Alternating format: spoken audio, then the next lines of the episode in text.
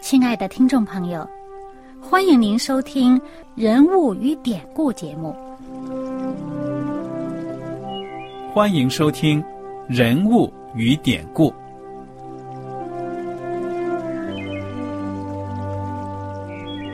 听众朋友们，当你读圣经的时候，不知道有没有过这样的想法：生活在几千年前的圣经人物，与我们这生活在二十一世纪的人有什么相关吗？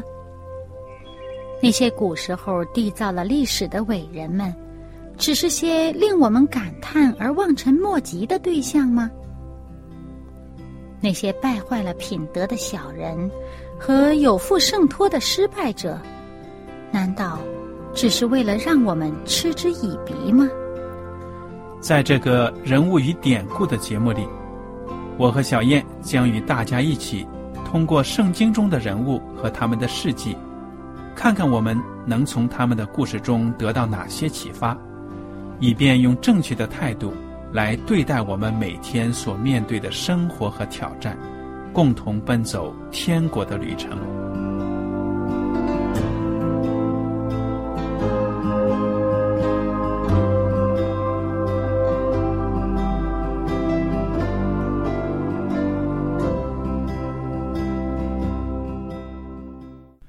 听众朋友们，你们好，我是艾德，我是小燕，大家好，很高兴又能跟您坐在一起来研究圣经当中的人物与典故。我们这一讲呢，从约翰福音第五章开始来看耶稣基督传道的生涯，请大家打开圣经到约翰福音第五章。这个故事呢，讲的是在毕士大池边治病的故事。嗯，这毕士大池在哪儿啊？就是在耶路撒冷。那么，在这个城有一个可以说呢，叫羊门。羊呢，就是放羊的羊。那里呢，有一个池子。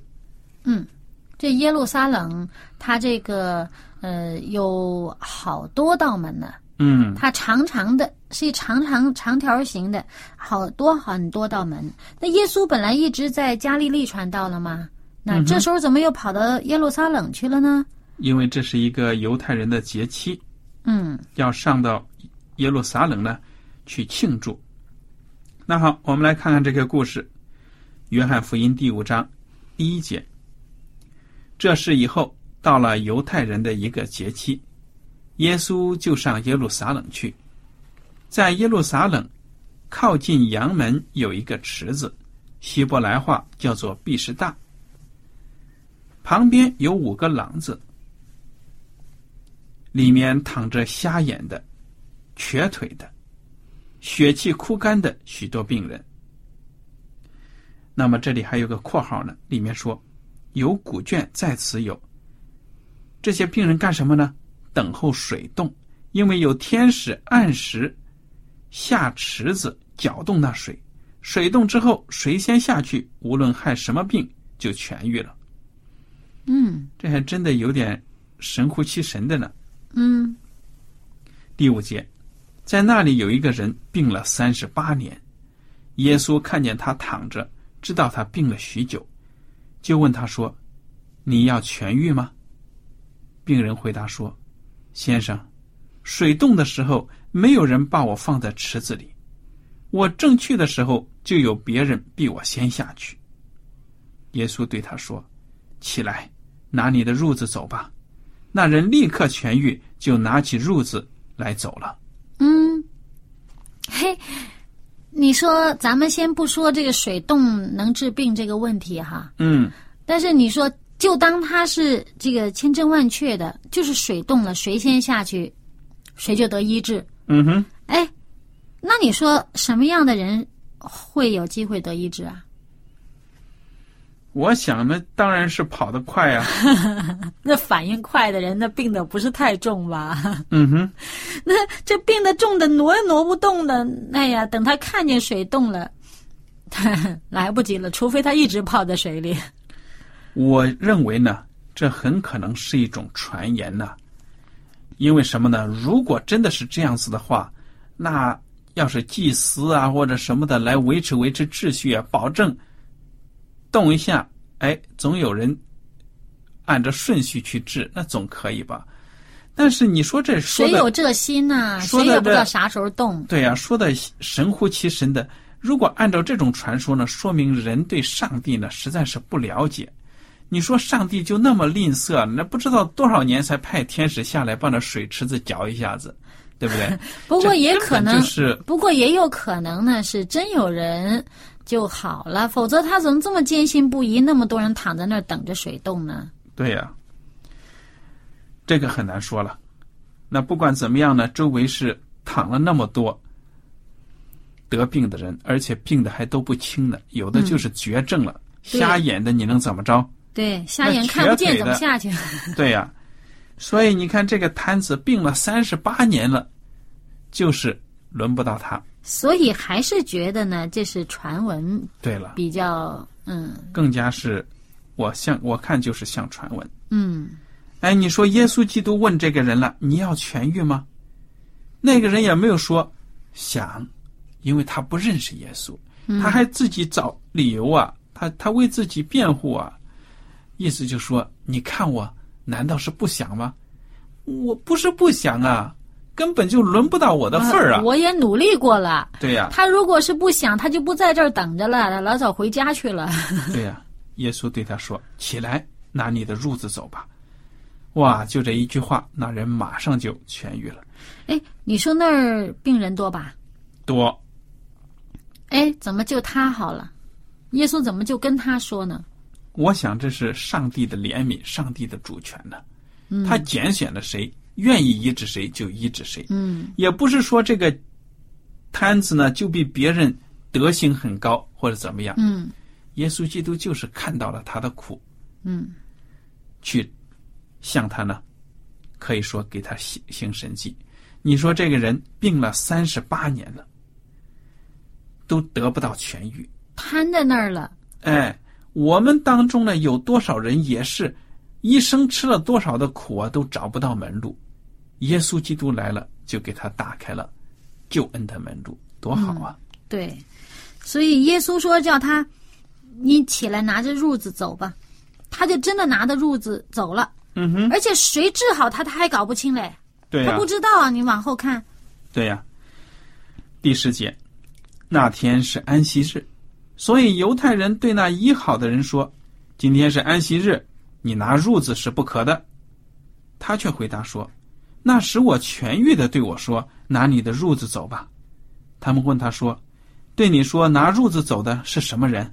那医好的人不知道是谁，因为那里的人多，耶稣已经躲开了。后来耶稣在店里遇见他，对他说：“你已经痊愈了，不要再犯罪，恐怕你遭遇的更加厉害。”那人就去告诉犹太人，使他痊愈的是耶稣。所以犹太人逼迫耶稣，因为他在安息日做了这事。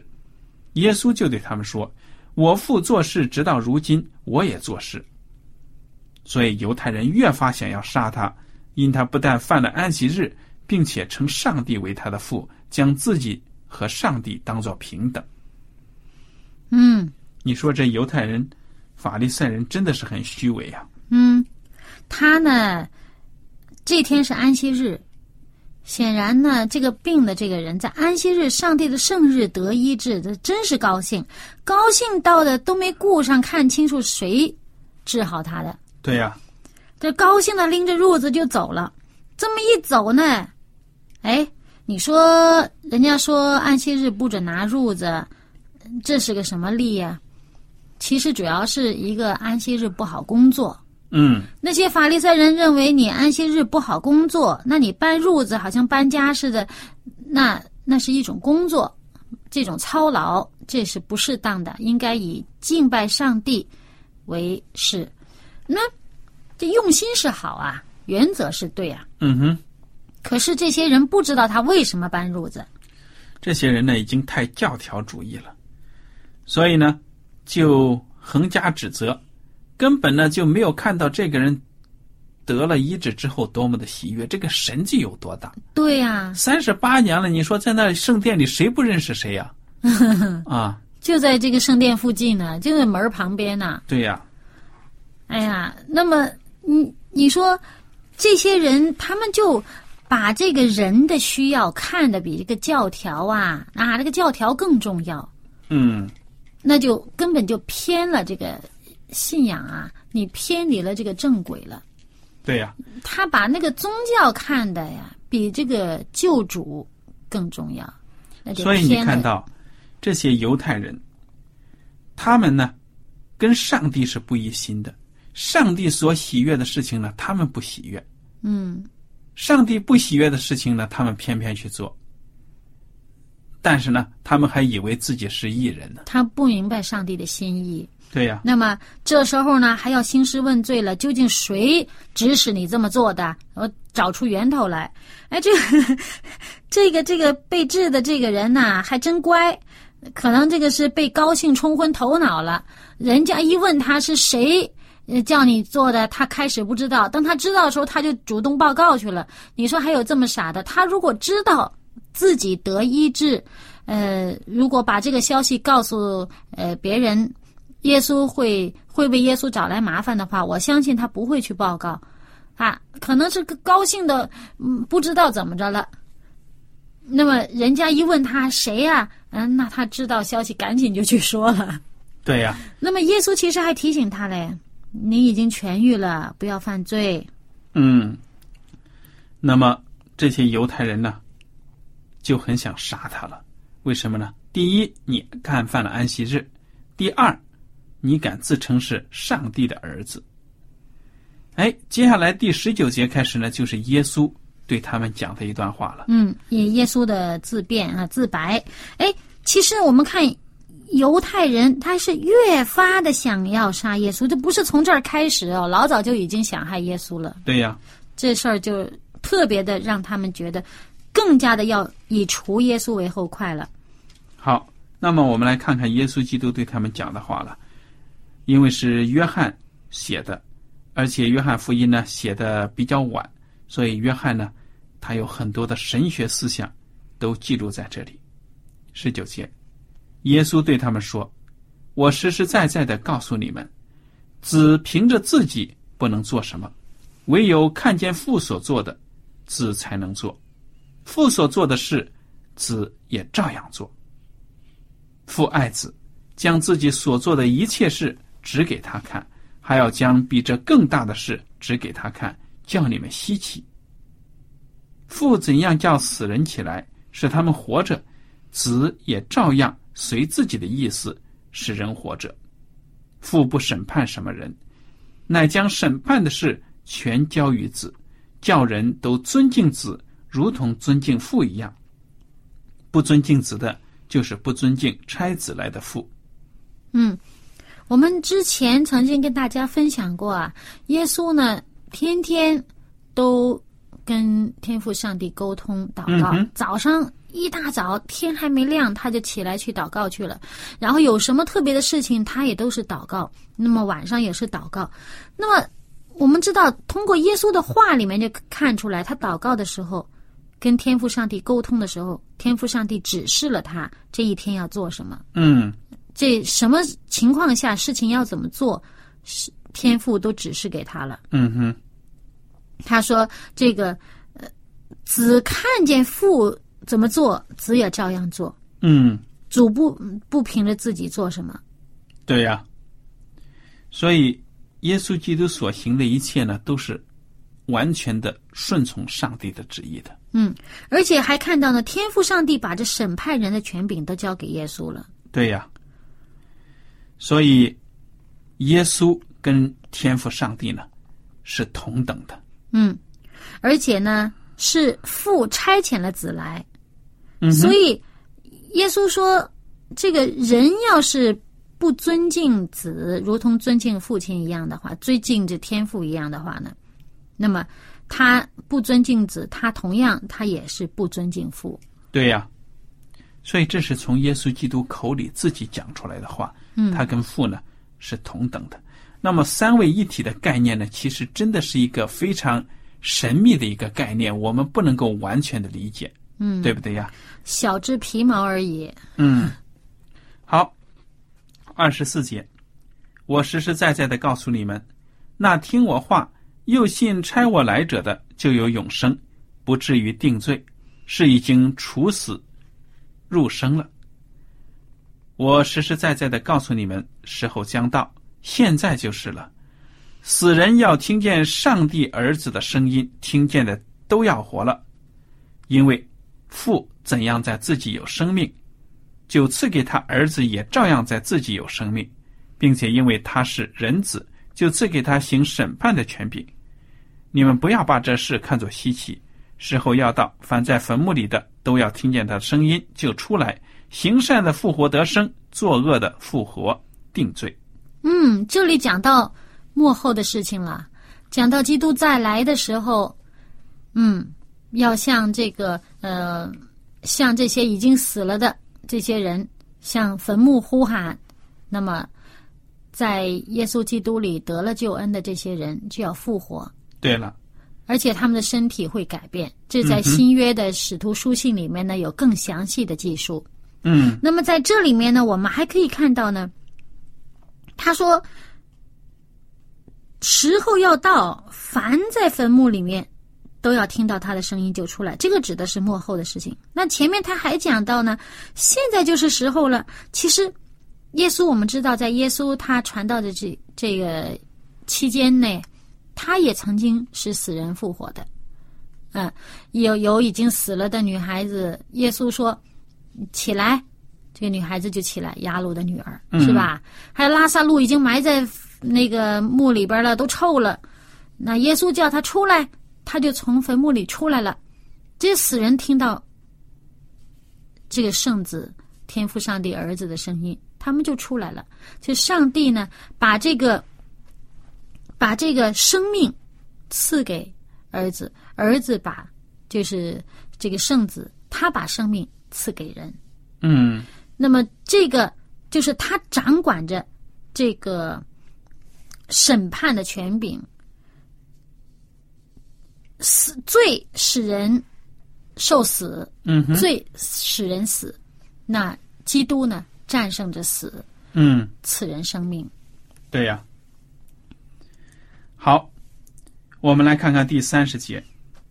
我凭着自己不能做什么，我怎么听见就怎么审判。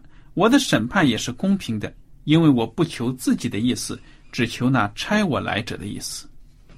你看这句话了。嗯，耶稣基督把他跟天父的之间的这种互相尊重，嗯，这种关系呢讲的非常的清楚，对不对呀？嗯，哎，其实我们在地上，呃，能够呃管个呃一两个人呐，或者是管更多的人呐，或者说我们手上甚至有执法的呃一个执法者啊，或者是什么，哎，我们是不是也应该像耶稣这样，不凭着自己做什么？应该是公平的，对呀。因为什么？怎么样才公平呢？不求自己的意思，嗯哼，只求差我来者的意思。嗯，那么上帝就是公义的象征。你如果在世俗的生活当中是一个法官，那么你就应该凭着公义来审判别人，而不是呢按照你自己的心意去。做出什么判决来？对，或者是某一阶阶层的这个领导啊，或者是别人的上司啊，我们做事呢，就应该像这样的。嗯哼。好，约翰福音的第五章三十一节，耶稣接着说了：“我若为自己做见证，我的见证就不真；另有一位给我做见证，我也知道他给我做的见证是真的。”你们曾差人到约翰那里，他为真理做过见证。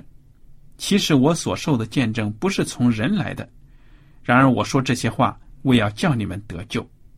约翰是点着的明灯，你们情愿暂时喜欢他的光，但我有比约翰更大的见证，因为父交给我要我成就的事，就是我所做的事，这便见证我是父所差来的。差我来的父也为我做过见证，你们从来没有听见他的声音，也没有看见他的形象，你们并没有他的道存在心里，因为他所差来的你们不信。你们查考圣经，因你们以为内中有永生，给我做见证的就是这经。然而你们不肯到我这里来得生命。嗯，哎，这里面讲了很多了，可能我们一下子记不清这么多。那么他前面就是先讲到说，耶稣说我自己给自己做见证，这个没用啊。对呀，啊，这个不真的，有人给我做见证。嗯，我们知道施洗约翰为他做过见证吧？嗯哼，说这个是上帝的羔羊，嗯，除去世人罪孽的。而且施洗约翰亲眼见到有圣灵像鸽子一样落在耶稣身上，他就见证出来，向大家见证出来。嗯，那么事实上，有圣灵像鸽子一样落在耶稣身上，这是施洗约翰看到了，施洗约翰做了见证。耶稣就说：“说这个见证不是从人来的，不是从约翰嘴巴里面他自己想着说出来的，他是看到了。嗯哼，那看到了谁做的见证呢？是看到了天父亲自为他的儿子做的见证。嗯哼，那时候我们以前也分享过啦，就是耶稣从水里上来，天开了，是吧？嗯有天上的声音说话，这是我的爱子，我所喜悦的。嗯哼，有圣灵降在耶稣的身上，像鸽子的形状降下来，这都是天父亲自做的见证。所以呢，耶稣说：“你们也看到了这个父差我来的父为我做的见证。嗯那么你们看不到的人呢，是因为你们没有上帝的道在心里面。嗯哼，上帝差我来，你们不肯信。那么又指到说什么呢？你们以为你们看到的不可信，你们手上的圣经才可信。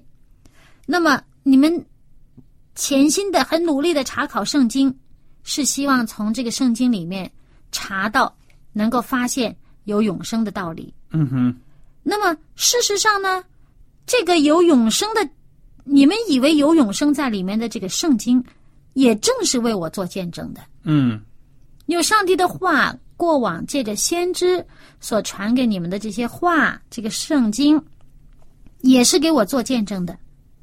我们继续看他怎么说呢？第四十一节，我不受从人来的荣耀，但我知道你们心里没有上帝的爱。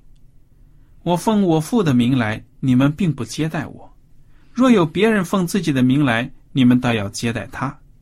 你们互相受荣耀，却不求从独一之上帝来的荣耀，怎能信我呢？不要想我在父面前要告你们，有一位告你们的，就是你们所仰赖的摩西。你们如果信摩西，也必信我，因为他书上有指着我写的话。你们若不信他的书，怎能信我的话呢？嗯，这就是耶稣说明了，摩西这个律法书里面就有指着我说的话。嗯哼，上帝的圣经就是为我做见证的，你们不照着这个律法书的教导去生活，去教导人，不不全信律法书上所讲的，你们怎么可能信我的？因为只是我的和只是摩西的是同一位。嗯。其实呢，这些法利赛人和文士呢，自称是律法书的专家，他们呢把这个旧约的圣经啊都背得滚瓜烂熟了，但是他们真正理解了没有，相信了没有呢？耶稣基督已经指明了，就说你们其实呢是不信的，也是不明白的。你们自以为自己是专家，但是呢，如果你们真的是了解透了圣经呢，你就知道当中很多就是指着我而写的。嗯所以呢，有的时候你想一想，人真的是很愚笨呐、哎呀，到处求求真理，却找不到门路。那么耶稣摆在你的面前了，有圣经作证，有这么多人的他们的属灵的见证放在你的眼前，你却不接受，嗯非常的遗憾。有的时候传福音很难，嗯传福音的人呢，恨不得把心都掏出来，要为耶稣做见证。嗯但是听的人呢，却没有任何的反应，或者说呢，带着很大的疑惑。嗯，或者说且慢且慢。所以耶稣基督也是带着这样的一种心情，很痛心的来批评这些法利赛人，还有这些文士。你想想，他是犹太人当中的一员，那么讲出来自己的使命，把上帝呢摆给这些人，这些人却不接待他们。嗯，连他家乡的人呢也不接待。你说耶稣来到自己的百姓当中，如果去跟外邦人讲，外邦人根本就没有对上帝的概念，那怎么能够接受呢？嗯，偏偏呢，这些法利赛人和文士呢，就是不相信，反而圣经当中记载了很多故事呢，是那些外邦人听到了耶稣的名声呢，来寻求医治，寻求饶恕。让我们回顾一下这个《约翰福音》第一章开始吧。第一章的时候呢，讲到什么呢？指着耶稣说啊，生命在他里头，这生命就是人的光，光照在黑暗里，黑暗却不接受光。嗯哼，这后面呢，又说第九九节又说，那光是真光，照亮一切生在世上的人。嗯。哎呀，这个耶稣来了，就像世上的这个光啊，照亮这黑暗。可惜黑暗不愿意接受。嗯哼，这里面其实我们刚刚呃读到这个约翰福音第五章，这些法利赛人的状态，耶稣真的是这种心肠哈，他真的好希望，因为这些法利赛人、这些文士，他们明明是以色列人的师傅。嗯哼。做师傅的都不明白，做师傅的把黑暗当光来传给人，那么真正的光来了，他们不接受。所以呢，称他们师傅呢，简直就是，其实就是一种沽名钓誉了。其实耶稣的心也是很痛心的。对呀，根本就不配做师傅的。那么我们弟兄姐妹们也要想一想，真的，生活当中呢。我们在信仰的旅程上，有的时候呢，为一些没有价值的事情忙碌；在教会里面呢，为了那些根本不长久、没有任何价值的事情呢，争一争，跟人家要争，争名夺利，造成教会的分裂。我们的主看到这一切，当时多么的痛心呢！所以，愿我们大家呢，也能够从中。吸取教训，真正的把耶稣基督的这些真理呢应用在我们的生活当中，不要辜负了主对我们的教训。嗯，好了，今天的时间呢到此就结束了。您如果有什么问题和想法呢，我们就欢迎您写信来。艾德和小燕呢真的是非常感谢您今天的收听，愿上帝呢带领你们的脚步，赐福给你们。我们下一次节目呢再会，再会。喜欢今天的节目吗？若是您错过了精彩的部分，想再听一次，可以在网上重温。我们的网址是 x i w a n g r a d i o，希望 Radio，或是找旺福村也可以找到。记得把好东西介绍给您的朋友，与他一起收听。